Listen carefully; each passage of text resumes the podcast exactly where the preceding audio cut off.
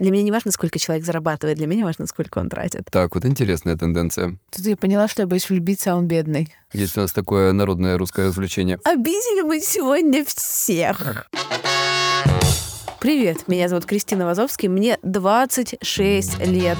Я интерсекциональная феминистка и подкастерка из Лиссабона. Снова. Меня зовут Егор Егоров, мне 38, все еще. Я психолог, я мужик, я лысый, все еще. Я из Лиссабона. Тоже все еще. А вы слушаете «К тебе или ко мне» — секс-подкаст, в котором каждый выпуск мы выбираем одну этически неоднозначную тему, спорим и пытаемся разобраться, чья правда. Егорушка, дорогой, любимая, про что же мы сегодня будем разбираться, чья правда? Сегодня, дорогая моя, мы будем говорить про то, как деньги и статус партнера влияют на отношения. Мы поговорим о том, важно ли то, сколько зарабатывает партнер, кто должен зарабатывать больше, ну, если кто-то должен зарабатывать хоть что-нибудь, и обращаете ли вы внимание на статус партнера, как он влияет на ваше принятие решения о вступлении в отношения. Кристина, у тебя был опыт с супербогатыми или супербедными людьми? Был с супербогатыми. Не сомневался. Есть у нас в компании, не в нашей с тобой, в другой компании, один молодой человек. Другие-то меня не берешь, богатые. Он супер прикольный, приятный чувак, но как бы не в моем вкусе, и мы с ним просто дружим. Мы болтали с нашей общей подругой про него, и она говорит, он вот тот виллу недавно купил, ты сходи к нему на виллу, может, влюбишься. И я хочу сказать, что подруга знала меня очень хорошо, потому что, когда я зашла на эту виллу, 180 гектаров, 17 бассейнами, 10-метровыми потолками, мое сердце забилось быстрее. Кристина, ты по росту у него был? А, нормальный. Нормальный. 154, нормальный рост, вполне. Чего такого, как бы? Человек с виллой, нормальный рост. Когда я вошла на эту виллу, мне очень захотелось встать на колени, поэтому рост сразу не был проблемой. Там уже не важно. Да, там уже было не важно. Но на самом деле, если серьезно, что такое супербогатый? О, это хороший вопрос. Ладно, Кристина, который зарабатывает, не знаю, в 10 раз больше, в 100 раз больше, чем ты. Больше нуля. 0 на 100 равно 0. 0 на 100 равно 0. Ну ладно, ну... И ты супербогатый, Егор, по такой стратегии. Ну ладно, ну давай уже скажи, огласи какую-то сумму, которая для тебя была бы такая... Нет, я первая спросила. Я первая увидела, я первая заметила. Я первая. Ты, Кристина, мне все врешь, ты, Кристина, просто вредина. Мне кажется, что ответ на этот вопрос, что такое много половых партнеров, или что такое много или мало денег, это говорит обычно про тебя гораздо больше, чем, условно говоря, какого-то человека, про которого ты говоришь. Так вот, сколько для тебя очень богатый человек? Версия, я первый спросил, ну ладно. Нет, я первый спросил. На записи потом разбито. Ребят, напишите в комментах, кто первый спросил. Я боюсь продешевить просто. Ладно, давай так. Вот в приведенном примере мужчина с виллой. Достаточно ли он для тебя, скажем? Ну, он достаточно богатый, да. Ну вот и... А к чему вообще, блядь, к чему мы вообще это все спрашиваем? Мы обсуждаем, был ли у нас опыт с людьми супербогатыми или бедными. И просто хочется понять, было ли у меня или нет, но нужно сначала определение супербогатого. Ну вот мужчина с виллой. Ну вот мы с ним не встречались, во-первых, у него много, да, но вот, я бы сказала, что он богатый, да. То есть не было у тебя таких отношений? Я с ним не встречалась. Но нет, давай так, отношений долгих у меня... Не было вообще. У меня были отношения 2 года. Я до сих пор считаю, мне кажется, что я в них 2 года страдала, лишь бы просто потом их везде упоминать, что у меня были какие-то отношения. Знаешь, вот чисто я как-то как крест. Это как в универ ходить, знаешь, у меня есть высшее образование, ребят, да? Вот, я не знаю, в этих отношениях не было никакой цели находиться 2 года, кроме того, чтобы меня когда подъебывали, что у меня не было длительных отношений, такая, 2 года как бы не так и мало. Считается. Как говорила моя бабушка, я страданула, с моста в речку сиганула. Отношений с супербогатыми людьми у меня не было, но у меня были какие-то, не знаю, романы с богатыми людьми. А Олеги? Ну, извините, блядь, какой подкаст, такая шутка? Короче, Кристина, в общем, отношений у тебя с супербогатыми мужиками не было. Прям отношений длительных не было. Были короткие? Короткие, ну да, романовые или были супер. Так, ты чувствовала себя, не знаю, как-нибудь скованно или наоборот тебе нравилось? Ну, знаешь, это особо, ну, типа, никогда не чувствовалось, поскольку, наверное, мы там не жили-жили вместе или мы не проводили прям много времени, а только, скорее, встречались на какие-то там, не знаю, свидания, красиво поужинали, там у него, условно, была там какая-то очень красивый дом, красивая квартира, красивая вилла, но в целом, да, но это меня не то чтобы прям как-то шокировало невероятно. Как с членом? Отлично. Да что ж такое-то? А что не так? Что вас разлучило тогда, если что так хорошо? У меня были отношения с мужчинами, ну, как бы длительные отношения, когда мужчины зарабатывали больше меня. То есть я не могу назвать их какими-то супербогатыми, но они зарабатывали больше. Так. Потом были отношения с мужчинами, которые зарабатывали меньше или не зарабатывали ничего. Поэтому у меня diverse experience. Как у тебя, Егорушка? У меня все было плюс-минус равномерно. Кроме тех мальчиков, которых ты обеспечивал. Но бывал такой грешок. Мы тут, ребят, это когда-то с Кристиной у нас был такой, знаете, не челлендж, а просто мы ради статистики подсчитывали, значит, количество партнеров за всю нашу, мою долгую и Кристину не очень жизнь. Вот. И был момент определенный, пару лет назад, может быть, годик назад, когда у нас с Кристиной была ничья. Напомню, вы помните, сколько мне лет и сколько лет Кристине. Но последнее время мы перестали считать, ну просто потому, что я продул просто насколько мог вообще, и осталась только у нас Кристинка победительница. А это к чему сейчас было? Это к тому, что не было там никаких многих. Было там 10 мальчиков, 9 из 10 ты обеспечивал, или что? Ну есть такое, ну и чё, ну и да, и чё. Но супербогатыми не было у меня никаких отношений. Я вот с бедными, получилось очень бедными, никогда не встречалась. Потому что вот я, например, встречалась с молодым человеком, который довольно мало зарабатывал и жил с родителями. Да, такое у меня тоже было, и я решила по diversity quote. Ой, знакомая история. Да, так. По diversity quote. Но, с другой стороны, он был единственным наследником 10-комнатного дома в Лондоне. Ну, то есть перспективный жених такой. То есть я имею в виду, что как бы считать ли его бедным? Не знаю. Давай так, степень его бедности измеряется уровнем здоровья его родителей, я бы так сказала. Исследование в ЦИОМ 2021 года показало, что россияне по-прежнему называют безденежье основной причиной разводов. Так считают 33% респондентов. Часто такое разложить. Почему? Потому что ты безденежный. Так скажу. Ты безденежный и безнадежный. Эта ситуация не уникальна для России. То же самое наблюдается в Великобритании. А в США на протяжении долгого времени финансовые проблемы числились основной причиной разводов, но последние годы они ушли на второе место, уступив изменам. Вот так вот, интересная тенденция. Деньги теперь уже, так сказать, на втором месте. А на первом месте решают все вот эти вот походы налево. Мы спросили в Инстаграме-то наши, дорогие наши слушатели и читатели Инстаграма «К тебе или ко мне», важны ли для вас доход и социальный статус партнера в отношениях?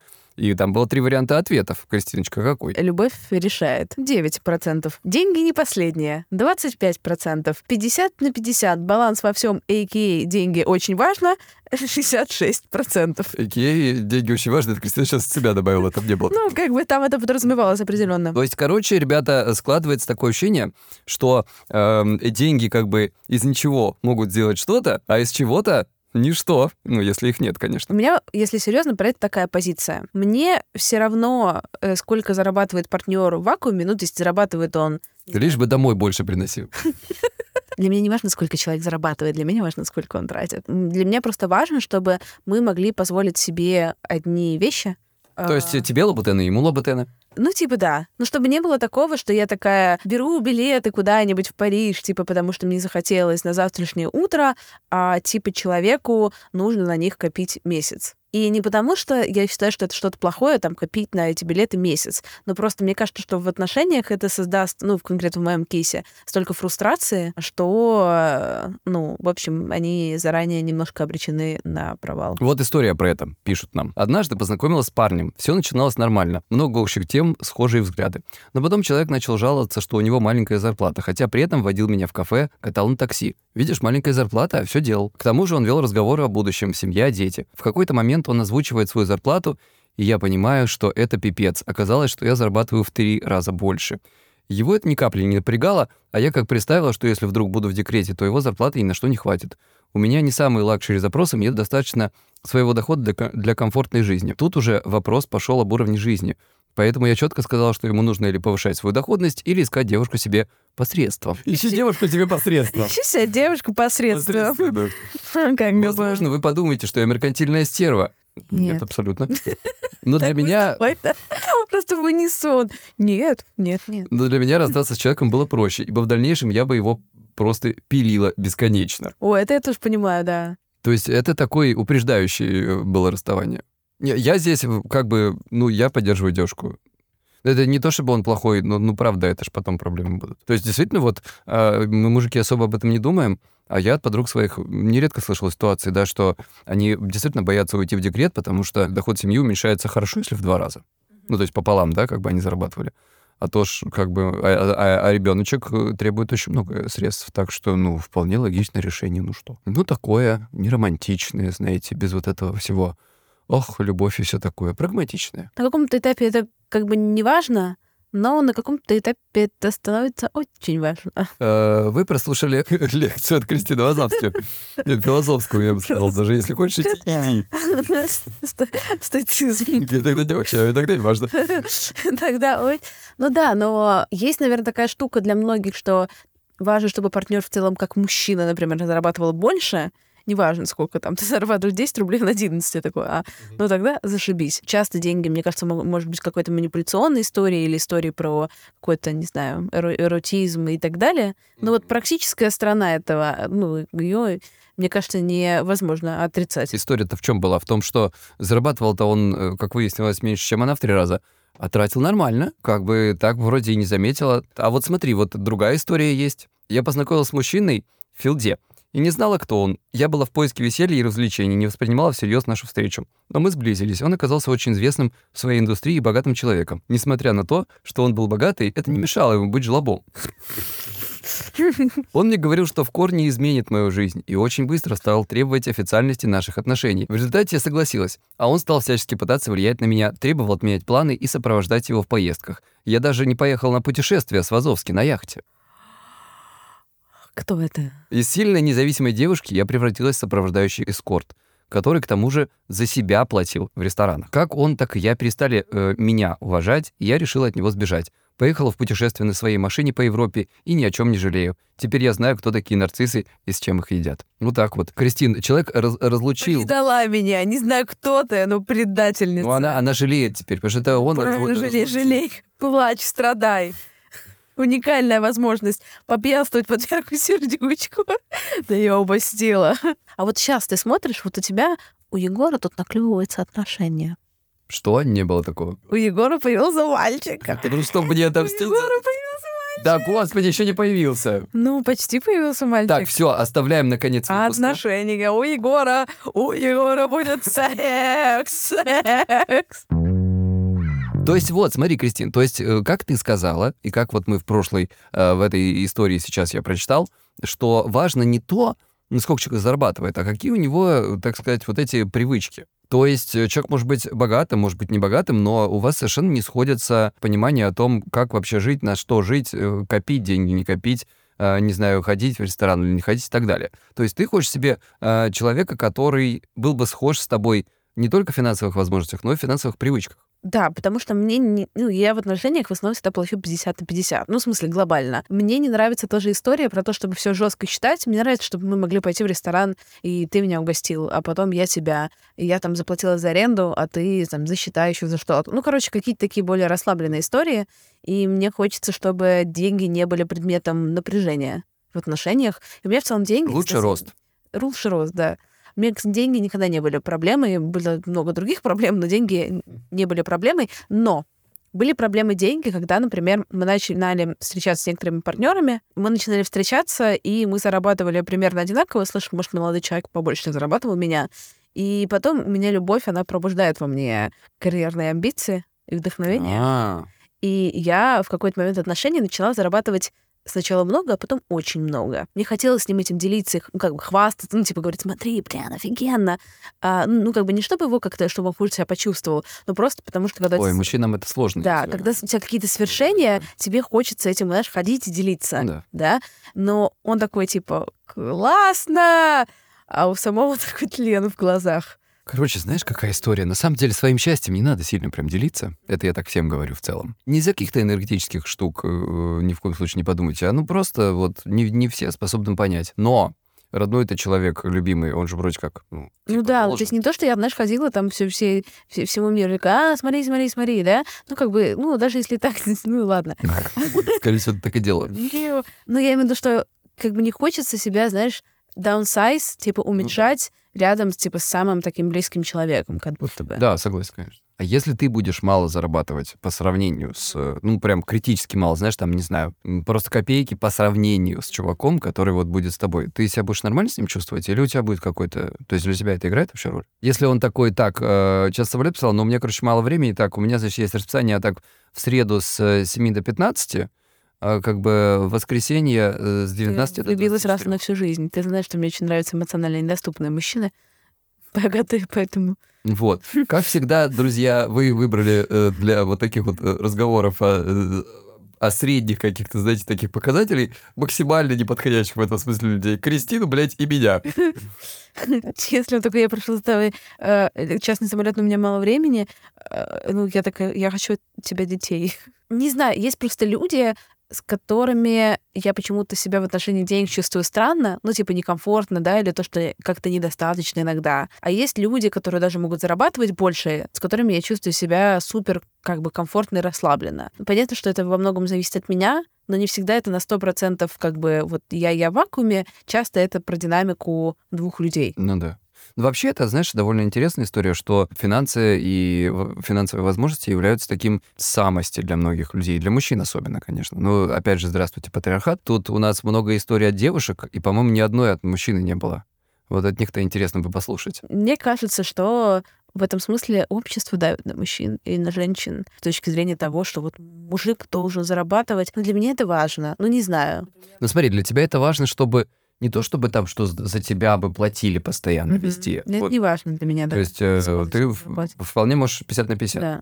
Кстати, к вопросу о более богатом, кардинально более богатом мужчине. Для меня, например, было бы дискомфортно, если бы мне пришлось бы, например, не жить в тех местах, в каких-то красивых квартирах, которые мне нравятся, или ходить в какие-то рестораны из-за того, что мой партнер не может себе этого позволить. То, наверное, я могла бы стать таким человеком для кого-то другого, который привык, например, летать в первом классе. Но обычно, если честно, таким мужикам не проблема заплатить за девочку. Слушай, а знаешь, какая интересная штука? Я подумал, что речь, наверное, идет даже в какой-то степени не сколько про деньги, сколько про такое консюмеристское отношение к женщине. Или к мужчине. То есть, если человек, который настолько сильно, так сказать, обеспечен, сильно больше обеспечен, чем ты, относится к тебе как к какой-то вещи, которая должна, знаешь, ему... быть, как мы читали, да, ассистенткой эскортом, то да плевать, сколько он зарабатывает, никому не хочется такого. Мне кажется, кому-то хочется. Кто-то готов на эту транзакционную историю. Мне, условно говоря, деньги, а я красивая. Одна моя знакомая рассказывала такую историю, что она однажды работала в компании, которая доставляла разного рода продовольствие и алкоголь, в такие дорогие столичные бары. И как-то сидела она, вечерком работала в выходной день. И подошла к ней девушка-танцовщица, так скажем, эскортница. Такая очень-очень дорогая эскортница. И как-то ей сказала, слушай, ты тут сидишь такая, давай я за тебя заплачу за обед. А она говорит, моя подруга говорит, так это не надо, зачем я сама могу себе позволить? Она говорит, давай я заплачу, правда. Ну в чем проблема? А она такая, зачем? Смотри, ты же здесь часто на встречах, да, это сейчас выходной день вечером, ты сейчас ждешь, нашего... владельца, суббота, ты же явно работаешь с утра до ночи почти каждый день, да, а зарплата у тебя, наверное, 1060-80, а я вчера, вечером за час сделала 100 тысяч. Давай я тебя угощу. И наша подруга, моя подруга сказала, и тут я поняла, что какую-то я неправильную жизнь живу, если меня проститутки обедом угощают. На самом деле, если бы у меня персоналити максимально бы не подходила под секс-работу, я бы радостно занималась секс-работой. А я бы занимался секс-тунеядством.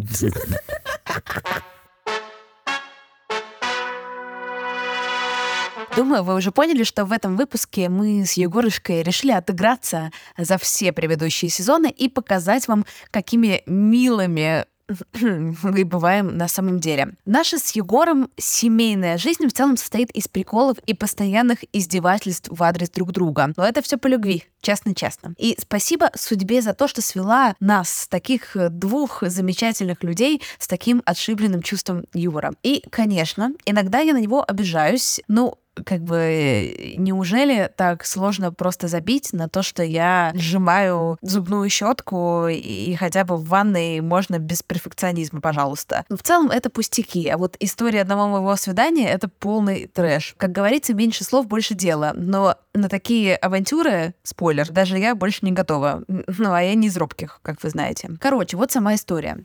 Чтобы раскрыться и вам не отвлекаться на издевки Егора, я на время выкинула его из комнаты, так что увеличиваем громкость и настраиваемся на увлекательный контент. Другого в этом подкасте, впрочем, и не бывает. В общем, познакомилась я как-то с молодым человеком, и он с первых слов начал мне рассказывать про свой бизнес, про свои успехи, свой огромный заработок, какой он умный, талантливый.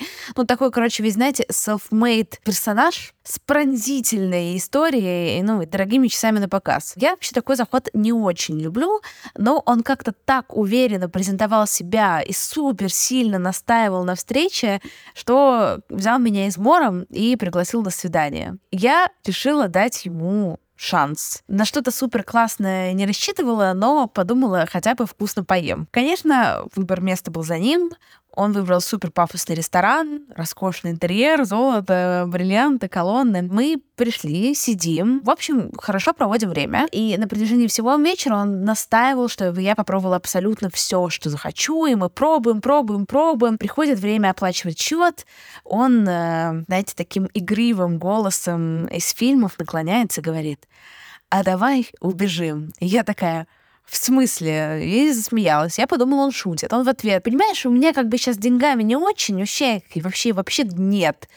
Платить нечем, так что давай убежим». И я сижу в полном шоке, потому что, как бы, ладно, но меня в этом ресторане знали, потому что я работала в соседнем здании. Короче, пришлось заплатить за все самой, что мы напробовали. Было, кстати, не так уж вкусно.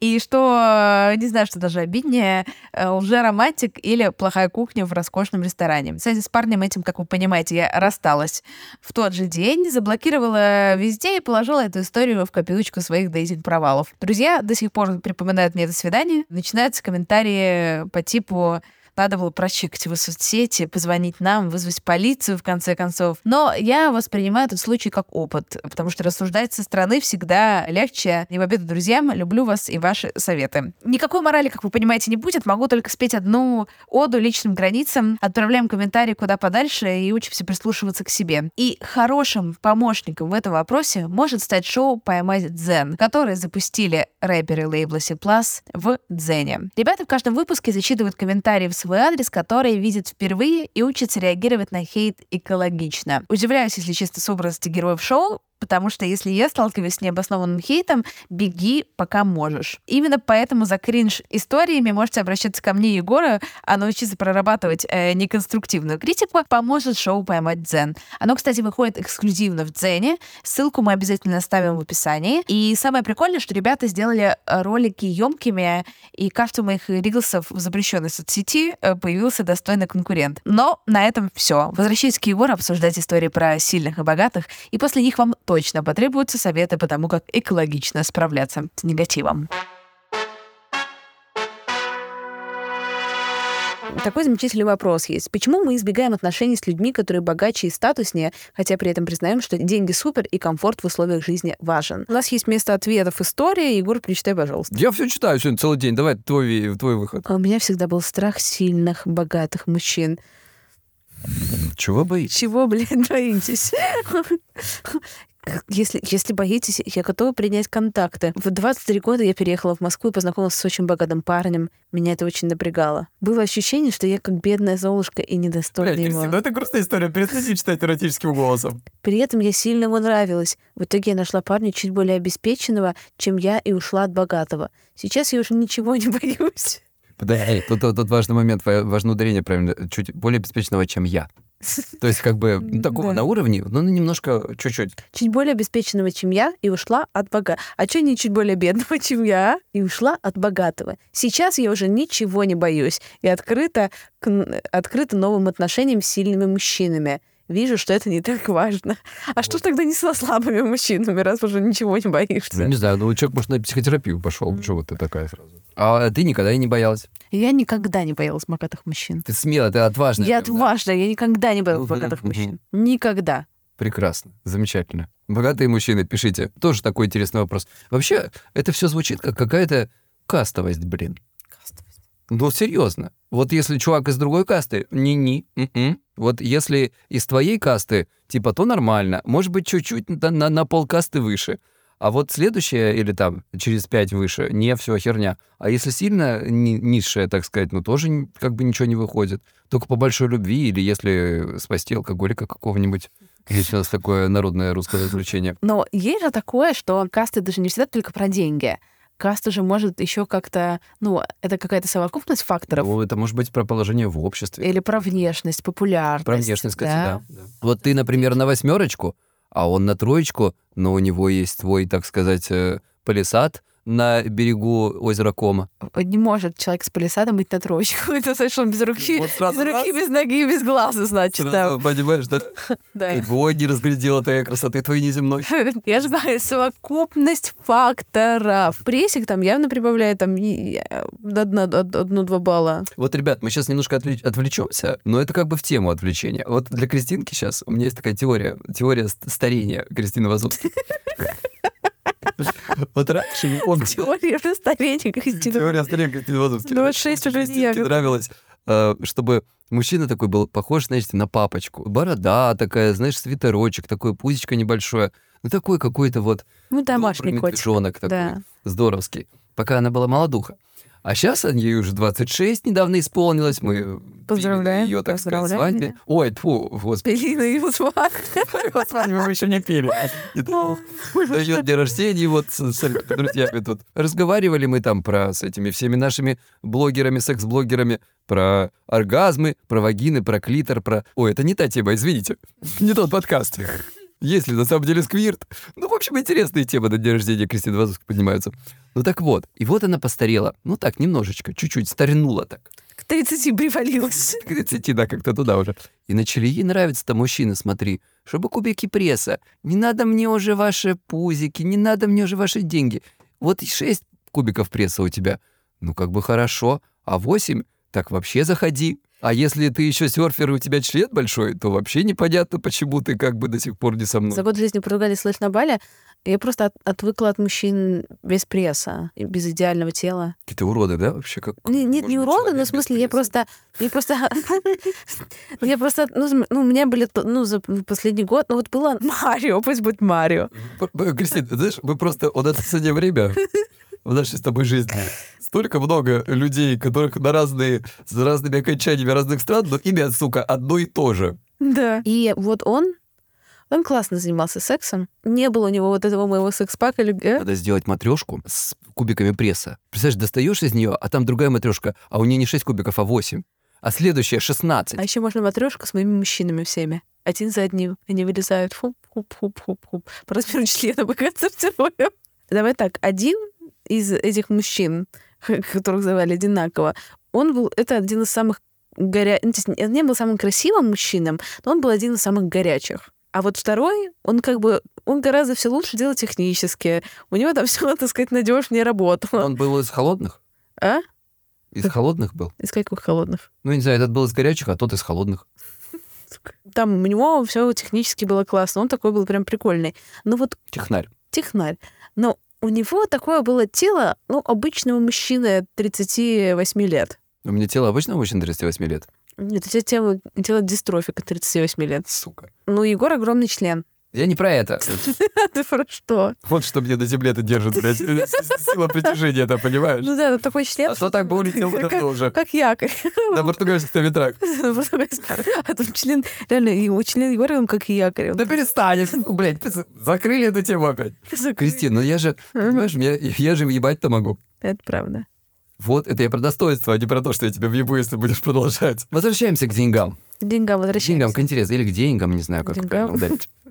Глаз, что были, пусть ударяются, как хотят. Да, у нас такой интеллектуальный подкаст, что там уже хоть деньги назови, уже ничего не поможет.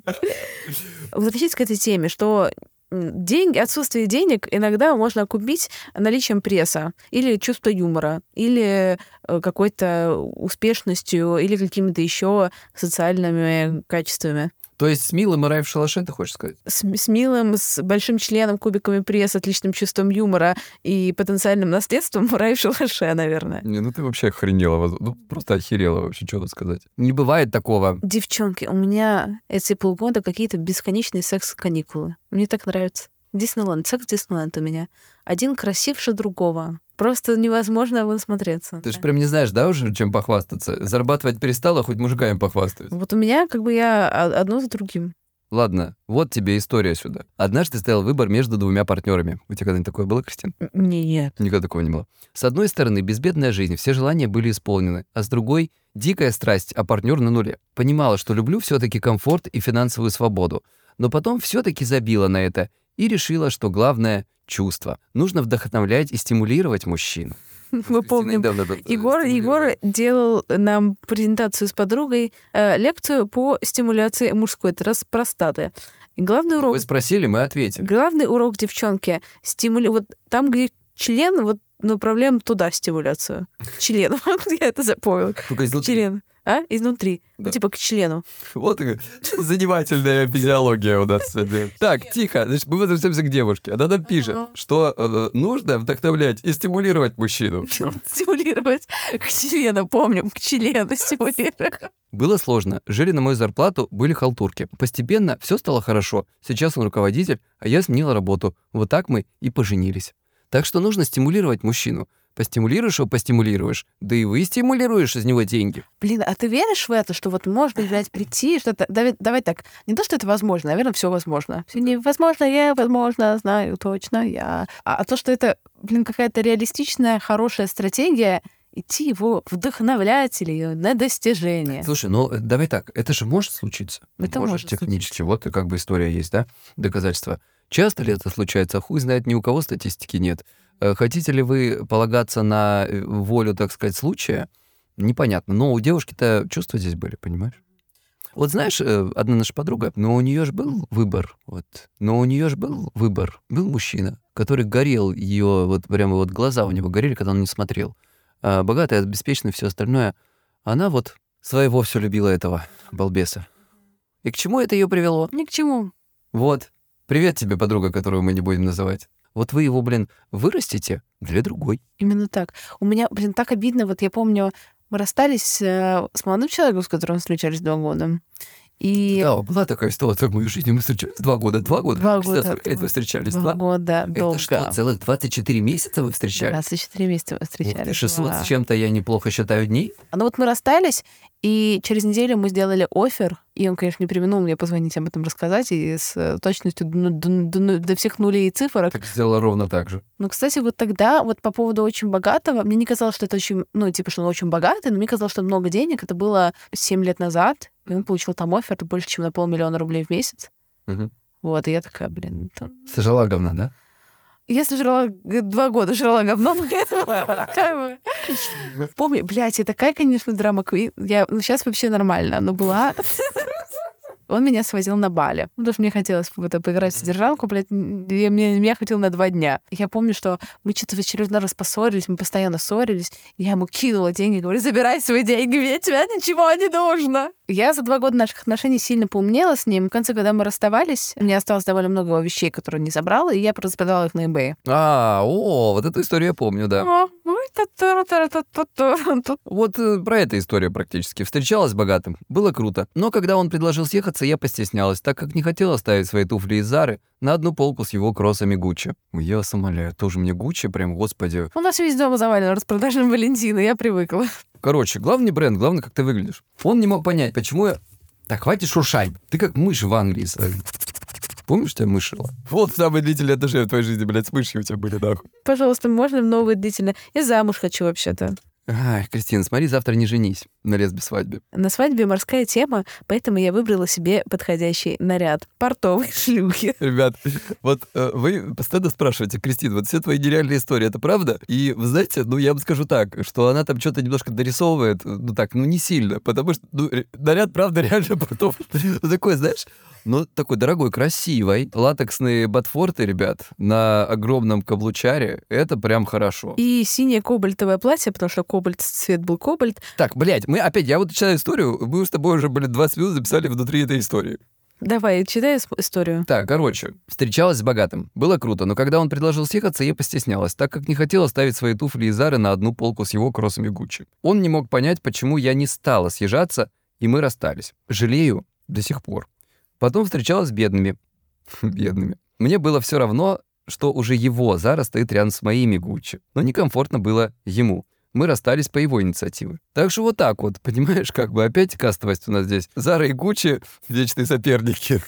Вещи от Зары разрушают жизнь. А может, от Гуччи, кстати, кто знает. Ребят, вам, если не нужны вещи от Гуччи, вы присылайте. Присылайте.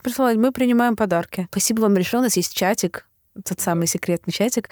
И мы тут спросили, точнее, наша продюсерка Полина, с чем ассоциируется наш подкаст, потому что мы готовим для вас маленький сюрприз. И мы даже не увидели ни одного с членом. Да, вообще. Ну, вы сказали, что типа там с добротой, с дружбой, с любовью, с теплотой. Так какой подкаст послушали, ребят? Чатиком ошиблись там. Недавно девушка написала в Инстаграме, ребят, вы такие... Знаете, как вот хороших друзей слушаю. Вы такие замечательные, теплые, такие приятные люди. Я хотела пожалеть девушку, что если у нее такие хорошие друзья, там и придётся... Я вообще ответила, что типа... Некоторые проблемы. Про тех людей, что вы говорите. Ну, спасибо.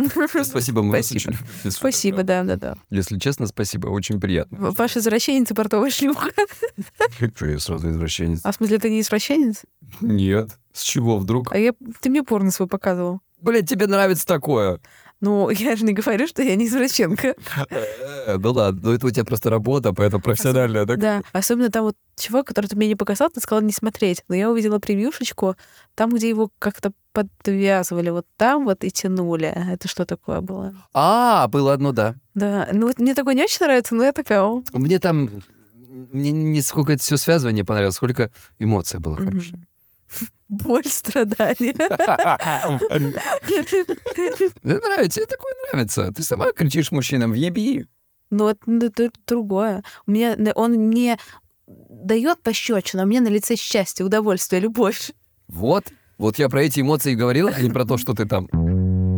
Познакомились две девушки. Одна хорошая... Одна богатая.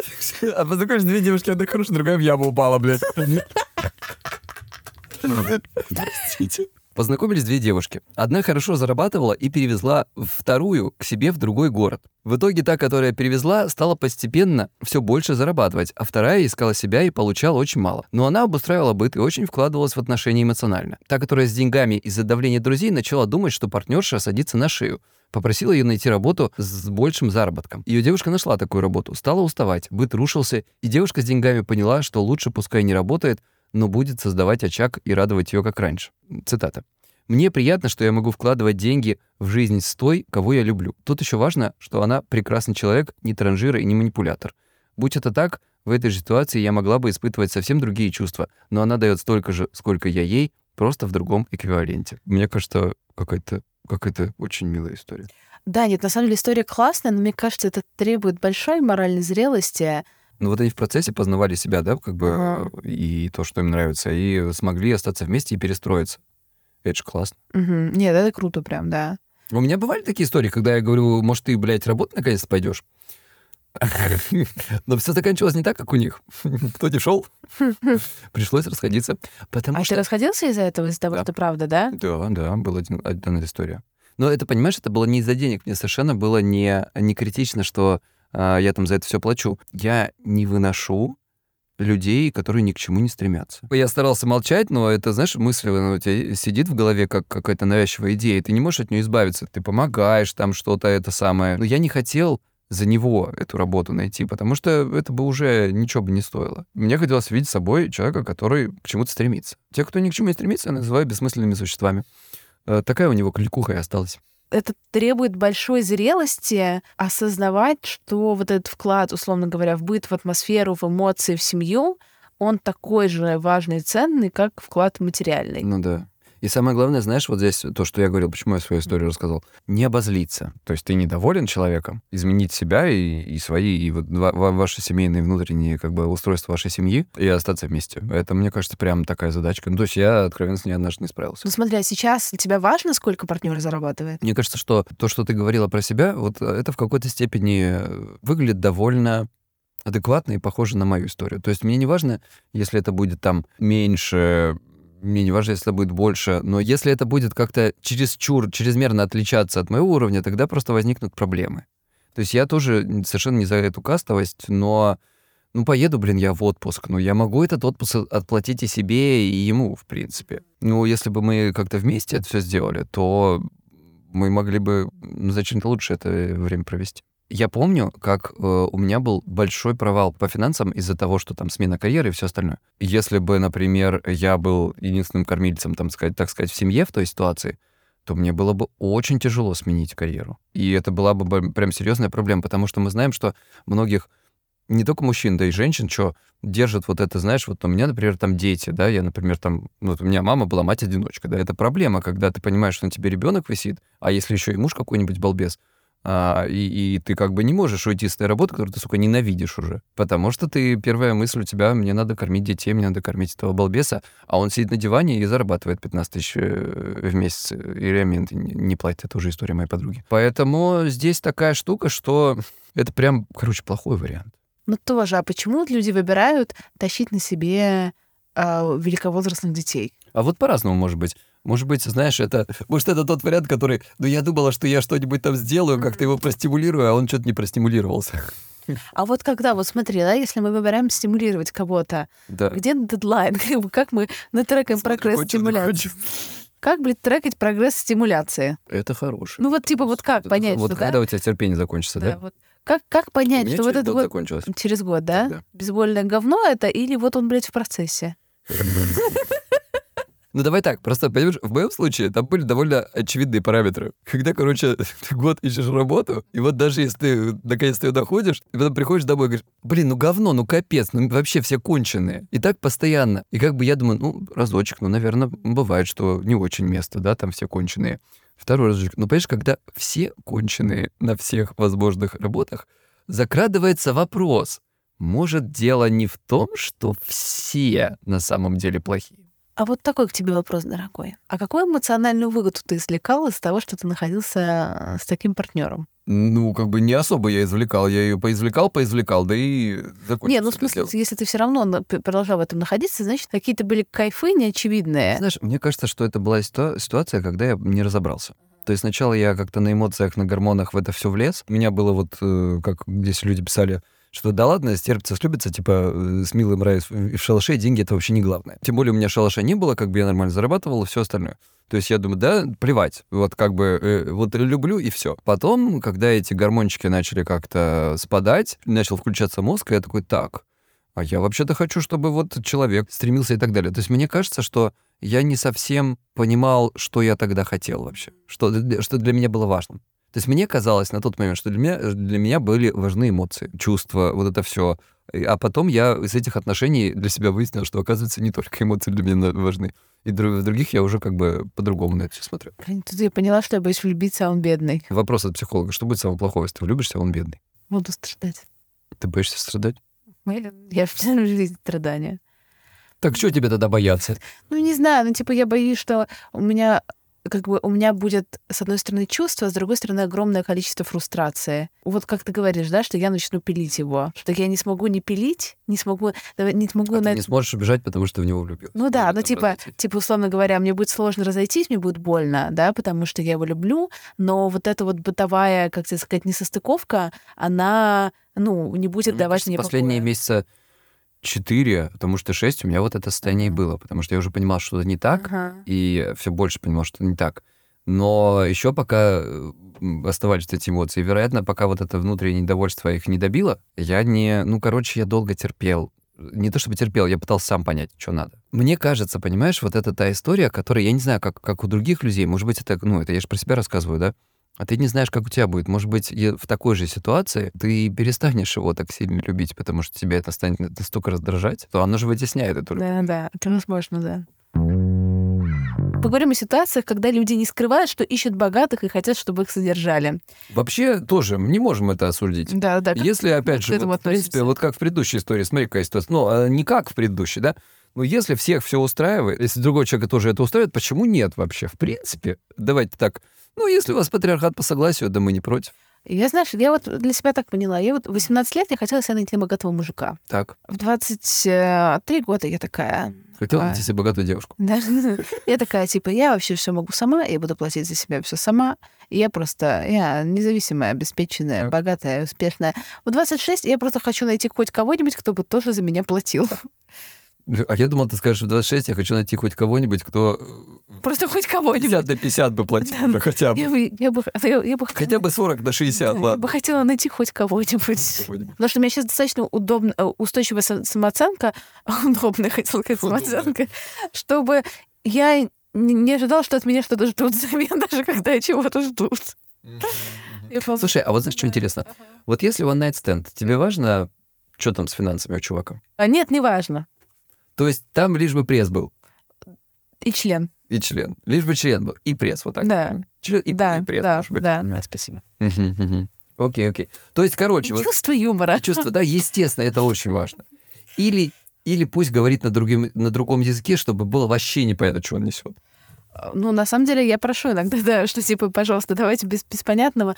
Это убивает шар. Шагом. Так, Кристина, короче, значит, расскажи нам, вот что-то...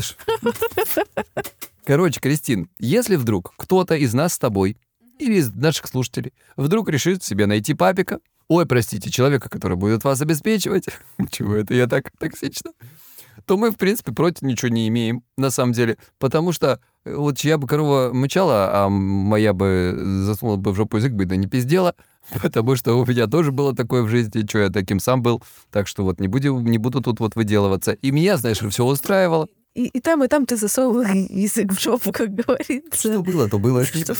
Надо сказать. Да я тоже не брезгливая. Ой, Кристина, я не брезгливая, я с тобой живу.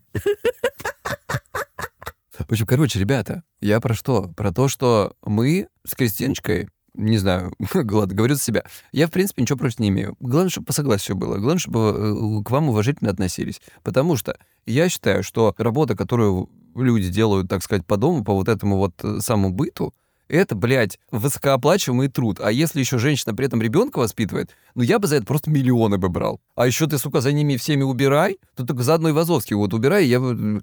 Еще раз, понимаете? Ну, ребята, ну камон, это же сумасшедшие деньги надо брать за это.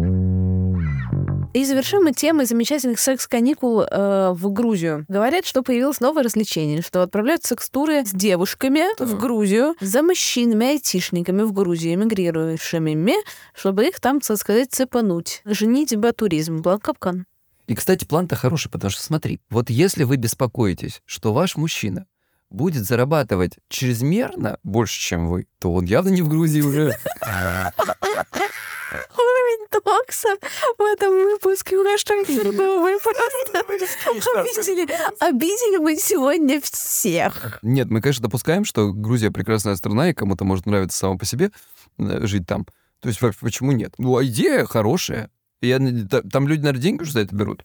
За секс-туризм? Конечно, берут. Почему это не ты? Как ты такой бизнес-план пропустила? А мне маленькие чеки неинтересны. То есть ты продолжаешь шеймить Грузию? Или... Кэшермуль-шейминг. Кристина, а ты знаешь, вот слышал бы сейчас какого-то такого шейха, на самом деле, и нихуя бы не было у тебя бы с ним. Почему? Ну, потому что, как бы, ну, во-первых, у него не одна ты, гарем. Ну, зачем тебе такой властный мужчина, который не будет считаться твоим мнением? Шейхи, если вы слушаете этот подкаст, вряд ли, конечно, напишите Кристине. Да, а представляешь... Шейх из Шарм-эль-Шейха. Да. Эти все мужчины, которые пишут мне в Инстаграме уже, что они шейхи, и готовы взять меня на обеспечение, а вдруг там правда шейхи. Шейхи-банки. А почему у Егора будет секс, мы узнаем в следующем выпуске. Ну давайте так, затравка. В общем, в прошлом выпуске мы разговаривали, я вам рассказывал историю про то, как хреново знакомиться по интернету и как ужасные отношения на расстоянии. Моя жизнь сейчас, если честно, напоминает мне какой-то херовый ситком. Как будто какой-то отвратительный сценарист написал тупейший сценарий, потому что так получилось, что, в общем... Об этом вы узнаете в следующих сериях, и я тоже. Подписывайтесь на нас с Егором в Инстаграме, ему нужнее, у него меньше подписчиков. Господи, блядь, ты даже вот здесь умудрилась попонтоваться. Все, пока, кашечки.